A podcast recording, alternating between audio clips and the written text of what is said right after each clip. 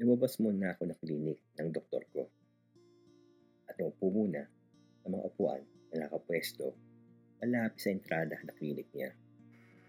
Nang biglang, may tumawag sa telepono ko. Isang video call request mula sa mga kaibigan ko na sina Arthur at Mong. Hindi ko na sana sasagutin yung tawag nila. Pero naisip ko na baka lalo pa sila mag-alala dahil isang linggo na kami hindi nag-uusap. Personal man o sa telepono. Kaya pinindot ko na lang yung accept button. Paps, uy, ano nangyari sa'yo?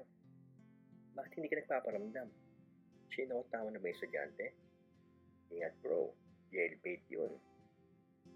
Ang bungad sa akin ni Mong. Uy, bakla, bakit hindi ka nagpapakita? Ano nangyari sa'yo? Ba't ang gloomy ng face mo? Saan ka? Nagpalit ka ba ng number mo? Hindi ka na matawagan dun. Buti nakonta ka namin sa messenger. Tinawagan namin estudyante. Baka kasi binahay mo na. Pero hindi rin namin matawagan yung numero niya. Ang sabi naman ni Arthur. okay lang ako mga sirs. Medyo naging busy lang. Dito pala ako sa ospital. Ah, annual physical exam ko. Record sa office. Nasira kasi yung SIM ko. Kapapal ko lang ng bago. Padala nyo nga sa akin yung mga numero nyo para masave ko dito sa phone ko. Ang tugon ko sa kanila, kahit may iba akong dahilan kung bakit nandito ako sa ospital. Buti na lang, nakaisip ako ng alabay. Inaasahan ko na yung itatanong sa akin ng dalawa. At ito yung kung ano yung pinagawa sa akin ng babaeng estudyante. Okay lang. Nabigay naman yung pinakako sa akin ng estudyante. Kayo, kumusta? Nabayaran ba kayo? Ang sagot ko sa dalawa. Pagkatapos ko sila tanungin, unang sumagot kagad sa akin si Arthur na parang chismosa lang sa kanto, nagkikinagigil magkwento sa mga kapwa niyang chismosa. Bago ko isaraysay naging karanasan ni Arthur, flashback muna para malaman mo kung paano ito nagsimula. Sabado ng gabi noon, nagiinuman kami sa isang open bar sa Quezon City. At dahil open bar siya, bukod sa mga waiter, samot-saring tao yung malapit sa aming na mesa. Yung mga nagbibenta ng mani, mga bata nag-aalok na sa pagita. Sabi nga ni Mong noon, sana naman, chicks naman yung lumapit sa amin na kinontra naman kagad ni Arthur. At sinabi niyang, out siya doon.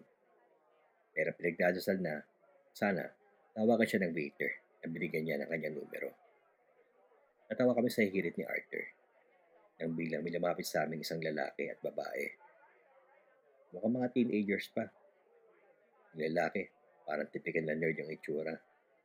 Payat, tulad ng buhok, makapalang salamin at medyo tigyawatin yung mukha. Si Mong naman ay ang sama ng tingin sa babae. Kaya ganda pa naman ang itsura. Pero yung itsura niya, napakabata pa. Parang pabangking ko lang. Good evening, gentlemen. I hope we are both three at a good time. By the way, we have a proposition you might be interested in. Is it okay if I can sit with you, sirs? So I can further explain my proposal? Ang sabi sa amin ng babae. You're, ano yan, makapunubol sa pastillas. Please, hindi kami interesado. Ang kirit ni Arthur sa babae. Uy, baka ba Art? Attention na miss ha. Medyo marami na itong kasama ko. Sige, maupo ka. Ano ba yung aalok mo? Ang dispensa naman ni Mong. Ngumiti lang yung babae at lalaki. Pinakita rin nila sa amin yung kanilang mga IDs. Mga estudyante pala ng isang mamahaling universidad. Halata naman sa itsura, pananamit, at sa pananarita nila. Walang kabahid-bahid ng kadyolugan. Ipinaliwanag ng babae na may ginagawa silang thesis na kaugnay sa human behavior at kung okay lang ba sa amin na maging parte kami ng kanilang proyekto bilang human subjects. From 7,000 to 15,000 yung alok na bayad ng babae sa amin. Tumaas yung isang kilay ni Arthur at sabay tanong sa babae na bakit iba-iba yung presyo. What's the catch? Ah, uh, yes sir. I'll explain it further. Ang tugon ng babaeng estudyante. May inilabas yung babae na tatlong nakatuping papel. Sinabihan kami na mamili at pagkatapos ay buksan ito. Pagkabuklat ko ng papel, may nakasulat sa piniling papel na movie theater, 2 hours, 7,000 pesos, 3 p.m. to 5 p.m. Yung kay Mong naman, Haunted Mansion, 12,000 pesos, 4 hours, 11 p.m. to 3 a.m. At yung kay Arthur, Cemetery, 15,000 pesos, 5 hours, 8 p.m. to 1 a.m. Nagets ko na yung mga nilalaman ng mga nakatuping papel. At ito yung kung tatagal kami sa mga tinagalang lugar sa amin. Medyo nagtataka lang ako. Medyo nalalayo yung lugar na nabulot ko. Minimot ng sinihan, haunted theater. Wala naman ang kaso sa akin dahil hindi naman ako naniniwala sa balik nyo. At easy, 7,000 man dito. Medyo tama naman yung hinala ko sa paggagawa sa amin. Pero sinabi ng babae na hindi naman kailangan tumagal kami base sa oras na binigay sa amin. Kung hindi namin kakayanin, maaari naman kami kuminto. Siguradong makukuha pa rin namin yung ibabayad sa amin. Gusto lang nila madokumento yung quote-unquote behavioral response namin. Nagkatitigan kami tatlo kung papatulan namin itong pagagawa sa amin. Ang biglang, may dumating na mga waiter na may bitbit na tatlong beer bucket at samusaring pulutan. Nagulat kami dahil wala naman kaming in-order nang sinabi ng babae na huwag kami mag-alala dahil libre niya sa amin iyon at pinayaran na rin niya yung mga naunang order namin. Malita para lang daw niya para makabinsig kami. A negative response from us will result to an awkward situation. Mahirap at tumanggi kung mahinain na sa lamesa mo. Sumang-ayon kami tatlo na kinatuwa naman ng dalawang estudyante. Binigay ng babae yung kanyang numero at mga schedule namin. Nagpaalam yung dalawa at nakita ko sila sumakay sa isang puting Lincoln Navigator habang inalalayan pa ng driver sa pagbukas at pagsara ng pintuan. Big time! Ang sabi ko sa sarili ko. Iniwento sa amin ni Arthur yung nangyari sa kanya.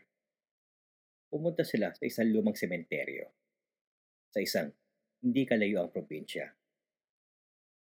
Pinasod daw siya ng isang action camera sa ulo at pinahiram ng isang radyo para matawagan kagad ng dalawang estudyante kung magkaroon man ng problema.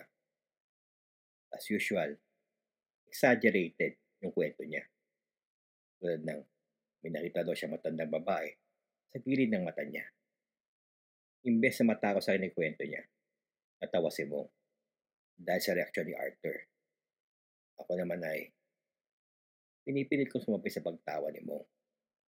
Kahit na nakakaramdam ako ng nervyos dahil sa hinihintay kong sasabihin sa akin ng doktor.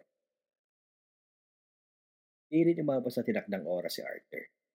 Dahil bilang may mga swolpod daw na mamakang tambay o residente ng sementeryo. Naistorba raw, nakakasigaw ni Arthur dahil sa takot. Gumit na kagad yung babaeng estudyante habang kasama niya yung isang private security niya. Humingi siya ng paumatin at pasimpleng nagabot na lang ng pera. Nakuha pa rin ni Arthur yung pinangakong 15,000 pesos. May konting katulungan din mula sa babaeng estudyante para kay Arthur tungkol sa naranasan niya.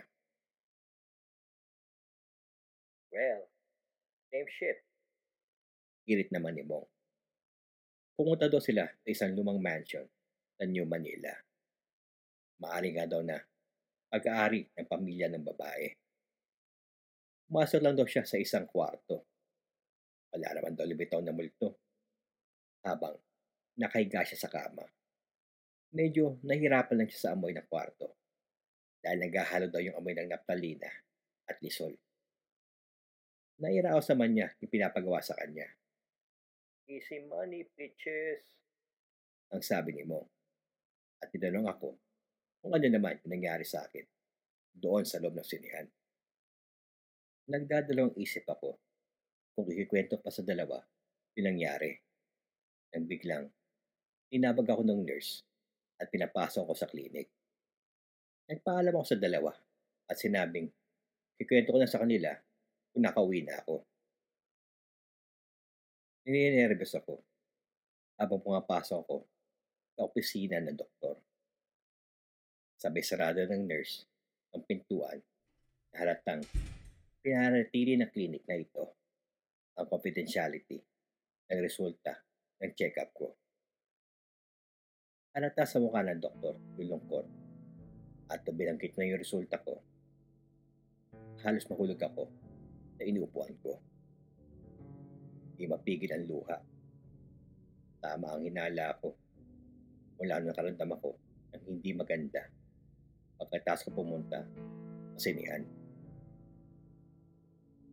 Malabas lang sa kapilang tenga yung pakikipagdulumhati sa akin ng doktor at yung alok niya na counseling. Pero, lalong dumidikit sa utak ko yung nangyari sa akin sa sinihan. Isang dilubyo na mahirap kalimutan.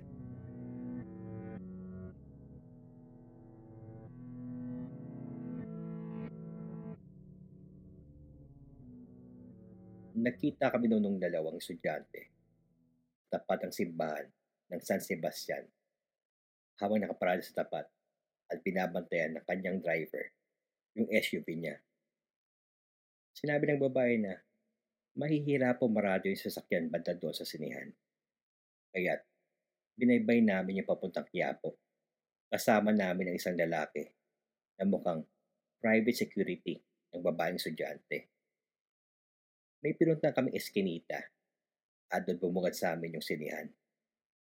Hindi ko akalain na may ganitong sinihan pa rin na may tuturing na naluma.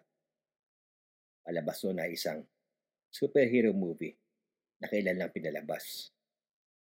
Pero imbes na poster or printed promotional items na nakapalumuti sa labas ng sinihan, ay isang karatula na pininta at mano-mano na ginawa. Nakasulat dito yung pamagat ng pelikula at yung kinuhit at pinintang muka ng isa sa mga karakter ng pelikula. Naalala ko tuloy noon yung mga sinihan na pinupuntahan namin ng pamilya ko noong bata pa ako. Inabot sa akin ng lalaking estudyante yung pambili ng ticket. O makeup pa yung tindera ng ticket na mukhang may edad na. Naalala ko tuloy yung karakter ni Dolphy sa pelikula niyang Pacifica Palayfay dahil nakakawig niya yon. Susuta na sana ako ng action camera pero pinigilan kami ng tindero ng ticket habang nakatingin din sa amin ang isang nakatambay na polis na mukhang mapipigtas na ang botones sa kanyang pataas dahil sa laki ng tiyan nito. Humingi ng paumanhin yung dalawang estudyante at sinabi na lang nila sa akin na hihintayin na lang nila ako sa labas. Madilim yung sinihan at sobrang lamig. Habang pinapalabas pa yung public service ad ng optical media board. Medyo amoy chemical din na maaaring ginagamit ng palinis ng sinihan. O ika nga ni Arthur, amoy gatas ng dragon. Malilang tao lang ang nanaanigan ko na kopo. Kaya maraming bakanting upuan. Pinagtataka lang na may mga kalalakihan na nakatayo sa gilid kahit na madaming bakanteng upuan. Mga 30 minutos na nakalipas mula na simulan ko na yung pelikula. Boss, baka gusto mo ng good time. Bigla ako nagulat nung may bumulong sa kabilang tenga ko. Kumapit din sa tenga ko yung init ng hininga ng bumulong sa akin. Binuksan ko yung cellphone ko para maninagang ko yung bumulong sa akin. Isang lalaki na sa mukhang 50 anyos, naka-jersey, na pangligang barangay, at denim na shorts. Na may kasama pang mas batang lalaki na halatang binabae dahil sa suot nito. Hindi ko maintindihan yung gusto niya mangyari. Pero hindi ko na ilalam. At tinagon ko na lang ng, Hindi po boss, okay lang po ako. Nakita ko sa mukha ng lalaki yung pagkayamot. Para iwas gulo, pasimple ako lumipas sa ibang upuan na medyo malayo-layo sa una kong inupuan. Isang oras na nakalipas. Habang tutok na tutok ako sa aking pinapanood, biglang bimulong sa likuran ko. Boss, mura lang. Isang daan lang para sa at 200 naman para sa Halos mapasigaw ako at lumilingon ako habang iniilawan ng cellphone ko. Ito na naman yung dalawang lalaki. Mga boss, pasensya na. Hindi ko tip yung mga ganyang bagay. Ang pinipilit kong maging mahinahon at tugon sa dalawa. Pero nakulit pa rin yung lalaki. Habang may hawak yung dalawang kamay niya na isang nakabuklat na tissue na may butas sa gitna. Sige na, boss. Mabay na mano lang. Yung kasama ko, akong ligo. Dito kayo sa CR. Sagot niya na yung proteksyon. Nung nailawang ko ng cellphone ko, yung mga ibang paligid ng sinihan, noon ko nalaman na may mga kalaswan na nagaganap sa loob ng sinihan. Bukod pala sa palabas, may mga ibang bagay pala na nangyayari dito. Bigla akong hinaplos ng lalaki sa dibdib. Na, boss. Naiinit ka ba sa ginagawa nila? Inawi ko yung kamay ng lalaki. Boss, nakakabasos ka na. Sexual harassment lang yung ginagawa mo sa akin. Pero naulit pa yung lalaki. Sus, makipot ka pa eh. Gusto mo naman talaga eh. Napikon ako sa tinugon sa akin ng lalaki. At hindi ko napigilan sarili ko. Mga leche kayo. Kaya yung dalawa lang mag... Mali ako sa aking tinugon. Bilang nawala yung mga ingay na nagagaling sa mga ibang tao na nasa loob ng sinihan. Naggulat na lang ako na nasa likod ko na yung lalaki. Sabay, umilipit yung malalaki niyang braso sa leg ko.